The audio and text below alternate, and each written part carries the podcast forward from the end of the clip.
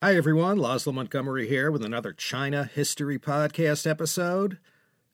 To my very long-time listeners, today's episode might sound familiar. See, back in March 2012, I covered this topic, but ended up removing this one from the back catalog later on. Long story behind that. Sorry, I can't give you any details. Interesting though they are. Everything in today's version has been refreshed and re recorded and optimized for our modern times, and I'm bringing this topic back to the permanent collection of CHP episodes. So without further ado, let's get down on it. The Mas were several Muslim families of warlords and generals who got their start during the late Qing dynasty and then went on to play a co starring role in China's civil war that ended in October 1949 when the PRC was established. These Chinese Muslim warlords were able to build their respective military and economic power bases thanks to the Qing dynasty's reliance on them to hold down the fort in that rugged and wild northwest part of the country. As we saw from the series that covered the Taiping Rebellion, the Qing army mainly consisted of the eight Manchu banners or bannermen and the mostly Han Chinese Green Standard Army.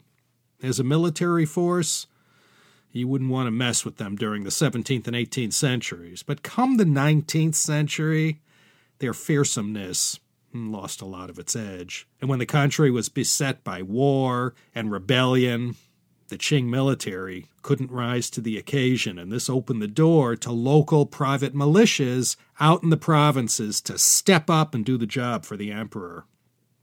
We remember Zeng Guofan, Zuo Zongtang, and Li Hongzhang from their roles in quelling the revolts that plagued China during the 1850s, 60s, and 70s.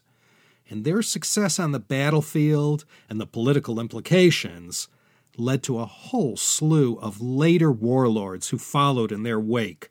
Yuan Shikai, Duan Qirui, Zhang Zuolin, Wu Peifu, and Yan Xishan, to name a few.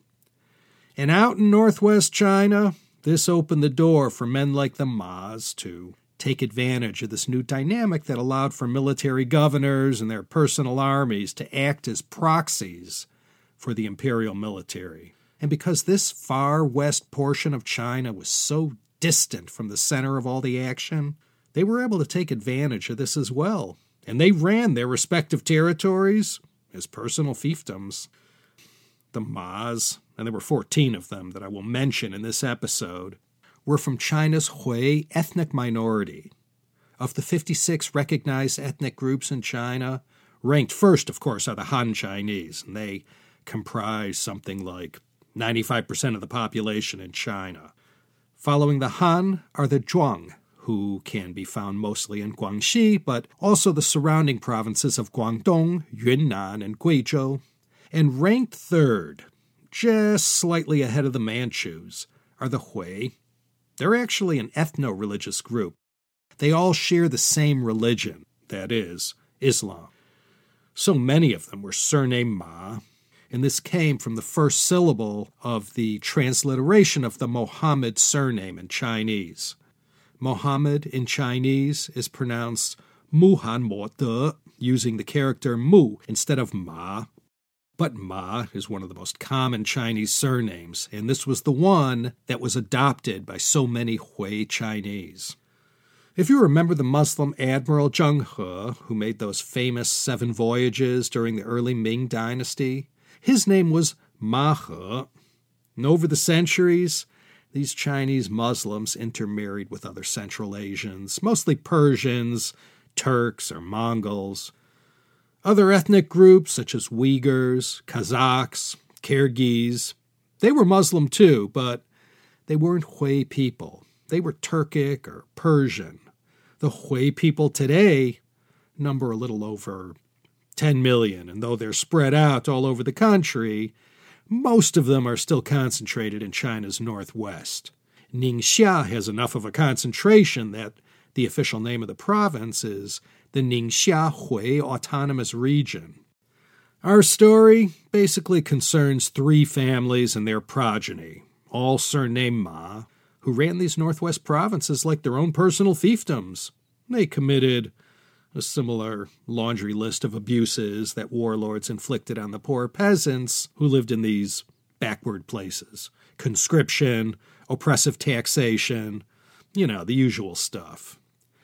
But this is where our story takes place, way out west in these once unforgiving lands that we discussed quite a bit during the History of Xinjiang series. Historically, this was a land defined by deserts, mountains, and desolate landscapes mixed with poverty, popular uprisings, and occasional famine. In the old imperial China days, these were the lands considered so horrible. One of the worst punishments that could be meted out to someone short of death was to be banished out there. But not the Ma's. They were born and raised there. That was their turf. They were right at home in the Northwest and lived very large, like many a feudal lord before them, taxing the populace and conscripting their young men. And they were, as I said, consummate opportunists, placing their loyalties with whoever offered their clans the best deals. The big three, the three most famous and most notorious of the Ma family, were the so called Xibei San Ma, the three Ma's of the Northwest. Xibei means Northwest, and San means three. These were Ma Bufang, Ma Hongkui, and Ma Hongbin. The great China hand, Edgar Snow, author of Red Star over China, who I plan to cover one day in a future podcast, he said there were four Ma's rather than three. Snow added Ma Buqing into the mix. He was the brother of Ma Bufang. So let's take a look at their story, and I'll do my best to try and sort them out for you. If you check the web page for this episode at the uh, teacup.media website, you'll see I've conveniently listed all the names and showed who was related to who. Let's first look at the patriarchs or founders of the Ma family fortunes. These were three men Ma Jian'ao, Ma Qianling, and Ma Haiyan. These three guys had sons and grandsons who went on to become the most prominent and notorious members of the Ma family of warlords. They're also referred to in the history books as the Ma clique. A clique is just another name for a cabal or faction or gang. It's used often to describe the various Chinese warlord factions. First, let's look at the founders. Ma Jian'ao lived during the Qing dynasty from 1830 to 1886. He was a Muslim general who got the ball rolling for the Ma's when he defected to the side of the Qing army during the Dungan Revolt, which is also known in some history books as the Hui Minorities War. It lasted from 1862 to 1877. The Dungan Revolt was a big free for all with no single leader and no common cause other than perhaps a common hatred of the Qing dynasty, and there were all kinds of conflicting interests. Ma Jian'ao was one of these rebels involved in the revolt the Hui of China were referred to as Dongans by the people of Central Asia and later Soviet Central Asia. The Dongans were descended from Muslims who had fled persecution during the days of Imperial Russia. They looked just like Han Chinese and spoke a dialect of Mandarin. The Muslim rebellion was fast spreading and began in Shanxi province. The Qing military had been stretched to the limits by the Taipings, but Nonetheless, they were able to put the rebellion down in Shanxi, and the Dongans moved west to Gansu. In 1867, the Qing imperial government sent one of their most capable generals to the northwest to deal with this situation. This was Zuo Zongtang. He was made the governor general of Shanxi and Gansu, and his first order of business, once the Taiping Rebellion ended in 1864, had been to put an end to the 17 year old Nian rebellion that had plagued northern China. And this was taken care of by 1868. With the Nian rebels out of the way, General Zuo then turned his modern European equipped army on the Dongans. And it's right here that our story of the Ma's begins. The Dongans have been fighting since 1862, and Zuo Zongtang was sent out west to deal with them beginning in 1867. So it all started with four men Ma Jian'ao and his son Ma Anliang. And the other two were of no relation, and these were Ma Qianling and Ma Haiyan. They, along with another Muslim general, not a Ma, but named Dong Fuxiang, these stalwarts of the Muslim rebels in the northwest, all defected to Zuo Zongtang's Qing army. And that's how it all began. As a rebel, at first leading his army against the Qing, and later against General Zuo's army, Ma Jian'ao made the fateful decision to come over to the Qing side and help them in their efforts to quell the Dongans. This turned out to be a wise move in that the tide was turning, and it was only a matter of time when they would have been crushed by Zuo's army. But by defecting to the Qing side, Ma Jian'ao not only preserved the lives of his family, but laid the foundation for all that would follow for both his relatives and others sharing his surname. The forces he led were later absorbed into the Qing army. At the same time, amidst all this strife, Mohammed Yaqub Beg, an Uzbek who had made himself unwelcome in the uh, Russian Empire in the 1860s, he saw the confusion going on in China and took advantage of the Qing dynasty's general weakness and had established a kingdom in Xinjiang after seizing most of the inhabited cities out there. This was late in the Great Game, a time when the British and Russians were trying to outmaneuver each other to influence the course of events in Central Asia. Yaqub Beg was not a Hui. In fact, he was an enemy of the Hui, which made him, of course, an enemy of the Dongans, and he pretty much annihilated them and kicked them out of their lands. And then he allied himself with Russia and Britain, but wasn't able to get the Chinese to support him. The Chinese army, after it got its act together, went after Yaqub Beg and put him away in 1877. All discussed in greater detail in that History of Xinjiang series. So, the period of the 1860s, 1870s in northwest China, from Shanxi to Xinjiang, was a time of great unrest. The whole place was just up for grabs, and the Qing had completely lost control thanks to the turbulence of the time. So the Ma's got their start first by defecting to the Qing and offering their full loyalty to the emperor in helping to quash all this unrest in China's northwest. And later, in one of their signature acts of loyalty to the Manchu emperor, they came to the aid of the throne during the Boxer Rebellion. General Dong Fuxiang, like all the Ma's, was born in Gansu Province, Linxia County, about a two hour drive south of the capital, Lanzhou. Dong headed up an all Muslim private army known as the Gansu Braves, the Ganjun. Now, I had to do a double take because you have Dong Fuxiang and later on Ma Fuxiang. I thought it was a typo. Different surnames, but the same Chinese characters, Fuxiang. Ma Fuxiang was the son of Ma Qianling, who, together with Ma Jian'ao, again had come over to the side of General Zuo in the fight against the Dongans. Now, these two Ma's, Fuxiang and Anliang, they came from two different families. Fuxiang was the son of Ma Qianling, and Anliang was the son of Ma Jian'ao, and it will be Ma Anliang up until his passing in 1918 who will replace his father as the most powerful and influential Ma leader of the Northwest. If your head is already spinning with all these Ma's, I suggest, again, take a peek at my website at teacup.media and look at the cheat sheet I prepared for all y'alls. If you think it's confusing now, let me tell you, we're only penetrating the epidermis of the second generation of the Ma family clique. There's a lot more. Dong Fuxiang, leader of the Gansu Braves, about 10,000 strong, were all Hui Chinese.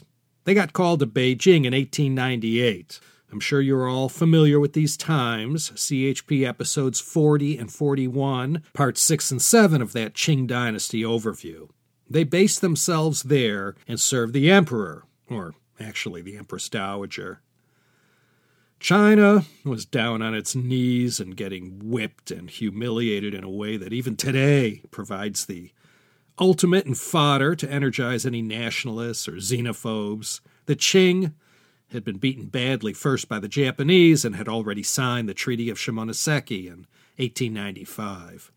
So I don't want to rehash the whole Boxer Rebellion, but suffice to say, the year 1900, the Empress Dowager Cixi was calling the shots, and she and her Manchu advisors invited the Gansu Braves in to help deal with the Western powers and Japan. The Gansu Braves were already present in Beijing since 1898, so the Empress Dowager conveniently had them on hand to defend against the foreigners when the time came. June 10th to 28th, 1900, a couple thousand foreign troops of the Seymour expedition took off from Tianjin and marched on Beijing to go teach those Manchu royals a lesson. All manners of Chinese patriots and xenophobes have been getting a few things off their chest by whacking foreigners, burning churches, and tearing up railroad tracks. Railroads, of course, being one of the ultimate symbols of the West. We all know the Seymour expedition failed, thanks in part to the 5,000 Gansu braves led by Dong Fuxiang, who took advantage of their home field advantage as well as the unpreparedness of the Western forces. And these zealous Muslim Gansu braves carried out their attacks most enthusiastically against these invading forces, and man, they did an excellent job of harassing them and wrecking their plans to attack the capital.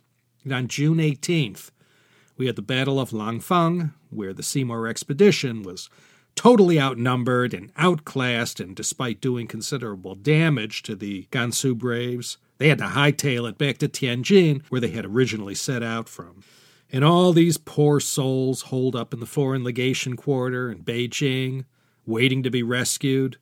They had to endure the whole 55 day siege, the Hollywood version of such, immortalized in another one of the great Yellowface Hollywood productions of all time, 55 Days to Peking, with Charlton Heston, Ava Gardner, and David Niven, with the Empress Dowager Cixi, Rong Lu, and Prince Duan, all portrayed in the movie by white folks. Anyways, we know it all ends badly for the Qing dynasty. The Boxer Rebellion turned out to be a disastrous start of the 20th century for the Qing dynasty. One of the more important Ma's killed in the battle of the foreign legation was Ma Fu Lu. He was the brother of Ma Fu Xiang, again, the son of Ma Qianling. Once Ma Fu Lu was killed, his brother Fu Xiang sort of stepped into his shoes and assumed more of a leadership role in the Muslim army. It was the Gansu braves who had the dubious honor, after the failure of the Boxer Rebellion, to escort the royal family to Chengde after they fled Beijing. Chengde, of course, also known as Rehe, is 225 kilometers north of Beijing. It's where the Kangxi Emperor built a summer residence up there to escape the Beijing heat. Now, the Empress Dowager, the Emperor, and their retinue were escaping for another reason. Ma Fu Xiang, he was one of the more important Ma's. He was not only deeply rooted in his own Hui culture, but was also fully versed in the Confucian classics and lifestyle. Ma Fu Xiang and Ma Anliang, they were hardcore supporters of the Qing dynasty. Muslims hated them for not supporting their particular rebellions. They remained loyal to the emperor to the very end. And when the end came for this Manchu dynasty and the Wuchang uprising happened in 1911, they were totally crushed. They had put all their chips on the Qing emperor, and with him out of the picture, they needed a new strategy. Ma armies had been no friends of the nationalists and had early on fought against Yuan Shikai's forces. But once the Republic of China was established, Ma Anliang ended up doing the same thing his father had done in 1872 when he defected to the forces of Zhou Tang. He defected to the nationalists as did Ma Fu Xiang. And having these two most powerful warlords in the Northwest on his side gave Yuan Shikai one less headache. Not only did he acquire a very effective military force, he made these two men his proxies in the Northwest, and Ma Fu Xiang was essentially handed the province of Ningxia, and there he built his power base. Like all the Ma's I'll be discussing, Fu Xiang was born in Linxia County, Gansu Province. He had a truly rich and amazing life, a soldier soldier, a true warrior, a devout Muslim, a philanthropist, and someone who time and again came to the rescue of the government he served. And Ma Anliang, for his troubles and loyal support, he was given the territory of the Gansu Corridor, which for all intents and purposes, is where all the action was in Gansu province. And you know, this is how it worked. They made themselves useful to whoever was the prevailing power in the east, and they were always handsomely rewarded. Ma Jian'ao, Ma Qianling, and Ma Haiyan during the Qing, and the next generation of Ma Anliang, Fu Lu, Fu Xiang, and two we haven't gotten to yet, Ma Qi and Ma Lin, they too were later rewarded by the central government. Ma Qi and Ma Lin were the sons of Ma Haiyan. Ma Haiyan, again, he served under Ma Jian'ao and defected with him in 1872. And these brothers fought against the Western forces during the Boxer Rebellion, and for their loyalty and service to the emperor, the Ma Haiyan family had been given Xining, which is today the capital of Qinghai province. And they became the warlords of that province. So brothers Ma Anliang and Ma Guo Liang, as well as Ma Qi and Ma Lin, they were all given areas in Ningxia, Gansu, and Qinghai, all in northwest China, bordering Xinjiang and Tibet. It was a vast territory. And each of them built their bases in their respective territories. And as the warlord era began in China, they were perfectly positioned to enjoy all the things that all the other warlords got to enjoy. In the 10 part Warlord series, I mainly focused on everything happening in the eastern half of China. But there was also all this excitement happening out west. These warlords of the Ma clique, they ran a tight ship. I guess you could say well, they were as cruel and self serving as the next warlords. Nobody liked them, to put it succinctly. They made the most of their tight hold on power in their respective regions in the Northwest. Parents had to hide their sons from fear of them getting conscripted into one of their armies. There was always war and an endless need for soldiers. They taxed anything that moved, and even things that didn't move. In this respect, they were no worse than their fellow warlords to the east during that era lasting from 1916 to 1928, though the after effects lingered on into the 30s. And these progeny of Ma Jian'ao, Qian Ling, and Haiyan, they were all loyal KMT members. When there was a revolt in Tibet in 1918, the nationalists sent Ma Qi there to go deal with the situation. And to this day, Ma Qi is a hated name in Tibetan history, and the ethnic Tibetan people have even accused him of genocide. In addition to the very harsh treatment and the desecration of one of the most sacred monasteries in Tibetan Buddhism, the Labrang Monastery. Ma Qi taxed them harshly for eight years before things lightened up. Among the Tibetan people, they're not admirers of the Ma clique and suffered from their oppression during the early years of the warlord era. Of the Uyghurs, Tibetans, and Hui, only the Hui opted to hang in there and remain part of the new republic. And it was the Ma clique who carried water for their allies in eastern China, and later on for Chiang Kai shek and the KMT. Ma Fu Xiang and Chiang Kai shek were said to be Jiebai Xiongdi, or sworn brothers. Let's move on to the next generation. This is the generation that had to deal with the Chinese communists. These were the infamous Xibei Sanma, the three Ma's of the Northwest. They were, again, Ma Bufang, Ma Hongkui and Ma Hongbin, and as I mentioned, Ma Bufang's brother, Ma Buqing, is referred to as the fourth member of this infamous gang. They were Chiang Kai shek's stalwarts up in the Northwest, and they took care of everything for the KMT. This initially involved violently putting down any natives who rose up in defiance of the regime. Then later on, they fought with the communists and, to a lesser known extent, fighting off the Japanese in the area. But this whole sparsely populated but vast region was run like a sultanate by these mob warlords. And if they ruled like sultans, then their three sultanates were Gansu, Qinghai, and Ningxia. Ma Hongkui was based in Ningxia. He was the son of Ma Fuxiang. He was the richest and strongest of them all, and a brilliant general as well. It was said he owned 60% of the property in the province. Companies he controlled engaged in all the major money making businesses of the day. And this was opium, salt, natural resources, fur trading, and of course, in true warlord fashion, he taxed the people mercilessly. He even printed his own currency. Ma Hongkui, he was a major force in his day. If you don't mind, I would like to quote an eyewitness report of a 26 year old American State Department official who traveled through the region over a period of seven weeks. This included a visit to Ningxia in 1947. He was based in Beijing at the time, or Beiping as it was still called in 1947 when this report was written 74 years ago. He got to meet Ma Hongkui, even dined with him, and this Foreign Service officer, now long retired, just turned a 100 years old this year, and I have been honored to have him as a China History Podcast listener since the time I began the program.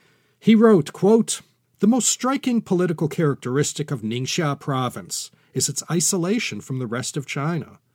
The provincial governor, Ma Hongkui, accurately described by the China Weekly Review a few weeks ago as one of the four remaining warlords, has been in control of Ningxia for 15 years and has succeeded in setting himself up as the complete and unquestioned ruler of the province. All power radiates from him. All government officials are his personal appointees. All business is conducted with his consent and for his personal profit. All the people are his subjects. With regard to the central government, Ma rules a practically independent state, being allowed to do so by at least three circumstances. A central government recognition that Ma and Ningxia are a bulwark against the communists, B. Central government preoccupation with more pressing matters elsewhere, and C. The strength of Ma's own army. Despite its autocratic nature, the Ningxia government, in some respects, qualifies as a kind of benevolent despotism. This is without a doubt the kind of government which Governor Ma himself believes in and has tried to establish, for as he stated to me on several occasions, democracy? The people don't know what it means, nor do they care. They are too ignorant and worry only about having enough food to eat and clothes to wear. They need me to look after them. Judged by Chinese standards, Ningxia province is a model of efficiency and good administration. The roads are good, the irrigation canals are well maintained, Steps have been taken to improve agriculture and plant trees. There have not been any communists to stir up trouble within the province, and no alien political ideas. The streets inside Ningxia City are being widened and new buildings constructed, and taxes are apparently no higher than in any other province. End quote. Ma Hongkui and the other three big Ma's, or big horses as they were also called, Ma being not just a surname, but the Chinese character for horse. They were the scourge of the Chinese communists. They inflicted no small amount of pain and suffering on communist troops passing through their lands in the final stages of the Long March. The stories of the suffering of these long marchers pretty brutal. Making life hard for the Shanxi bound communists were Ma Bufang and Ma Buqing. These brothers were the sons of Ma Qi. Ma Bufang was a veteran of many wars, another true warrior from this Ma clique. Besides savaging the communists during the Long March, he also fought in Tibet and against the Japanese, and then in the Chinese Civil War against the communists and other local battles in the Northwest. If you recall CHP 48, the episode on the founding of the CCP, Mao Zedong, during the final stages of the Long March, had one serious rival for the top leadership in the party. This was Zhang Guotao. Zhang Guotao was one of the founders of the CCP, which made him a very serious contender for Mao as far as who would be the one leader of the Chinese Communists. At the end of the Long March, Mao's army and Zhang's army united. Zhang controlled 80,000 hardened troops, and Mao, after Ma Bufang and Ma Buqing were finished with them, only had 10,000 soldiers left. Mao and Zhang had a very nasty power struggle going on, and Zhang Guotao tried to use his various competitive advantages to wrest power away from Mao. Mao got wind of what Zhang Guotao had in mind, thanks to Ye Jianying and Yang Shangkun, two great revolutionaries who were Zhang Guotao men. At this most dramatic moment for the CCP, they both defected to Mao's camp, and they spilled the beans to Mao about Zhang's secret plans, and so Mao bolted with his army before Zhang Guotao could move against him. Zhang Guotao thereupon executed his strategy to march on the southwest of China, something Mao had disagreed with, and in the process, Zhang's army first got annihilated in Sichuan province. By the time he was in full retreat, his army had been reduced from 80,000 men to 21,800. When he started heading back north, with his tail between his legs, he passed through Ma country. Then his 21,800 fighters were savagely defeated by the forces of Ma Bufang and Ma Buqing, and then once more by Ma Hongbin and Ma Zhongying. So his 80,000 troops, first reduced to 21,800, were, after the Ma armies were finished with them, whittled down to only 427 survivors. So when Zhang Guotao and his men staggered into Yan'an, Mao Zedong knew Zhang Guotao was no longer a threat. Mao himself had suffered from being on the receiving end of attacks from these Ma armies, and he didn't even thank the Ma's for their contribution to making him the undisputed leader of the Chinese Communists. That basically spelled the end for Zhang Guotao. He ended up defecting to the Nationalists in 1938 and first worked for Dai Li. He later left China and ended up in Canada, living a quiet life, and passed away there in 1979, outliving his rival by three years. Mao knew if he was ever going to have a chance to defeat the Ma clique, he had to deal with them militarily. But how?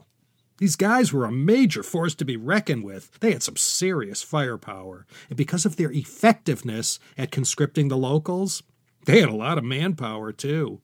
Look what they did to Zhang Guotao's veterans. Mao could never forget how much his fellow long marchers had suffered at the hands of Ma armies. They were extremely strong militarily and had limitless resources and cash to spend. Mao in the mid 1930s had a ragtag army at best. The evolution of the Ma's, again to review, went from rebels to Qing loyalists, to KMT loyalists, to warlords of the Chinese warlord era, and finally, they acted as the KMT's goons in the Northwest, fighting the communists. This was now the final chapter of their life on the Chinese mainland. Well, we all know who won out in the end, right? So, how did they do that? The Communist Red Army and the Ma clique armies into the 1940s, it was still too much of a mismatch militarily. You might recall from that CHP interview with Forgotten Weapons host Ian McCollum, there was a lot of weapons procurement going on all over China. Not only were the arsenals of China operating at full tilt, arms dealers from all over the world were gorging themselves on the profits being made selling all this military equipment, arms, and ammunition to Chinese buyers. With these warlords in the Northwest, Cash was never a problem. They were always flush, and they got their hands on some serious firepower. But Mao and all his followers, they had a few strong cards in their hand, and one of them was their mastery at subversion. Using similar tactics that seemed to work so well out in the countryside with the peasants, the secret communist cells out in Ma territory let it be known that if the local people put their chips on the CCP, they'd see things like abolishment of surtaxes, prohibition of conscription, cancellation of all debts. Yeah, debt cancellation, like land reform, was always a crowd pleaser, and it was an effective carrot to hang out in front of the local populace. Promises were made to the Hui people to give them more autonomy over their local government and economy. All these things worked very well to erode support for the Ma's. And one other thing, because not all Muslims think alike, the communists were able to hone in on how to speak to these sectarian differences and use this as a political weapon against the Ma's. These people who lived in the Northwest, many of them were ripe for manipulation. It wasn't too hard to sow discord amongst the ranks of the Ma armies and around Ma territory in Ningxia, Gansu, and Qinghai. So all these things, as the word spread, made people stop and think about how much longer they wanted to support the Ma warlords with all their taxes and heavy handed tactics all these decades.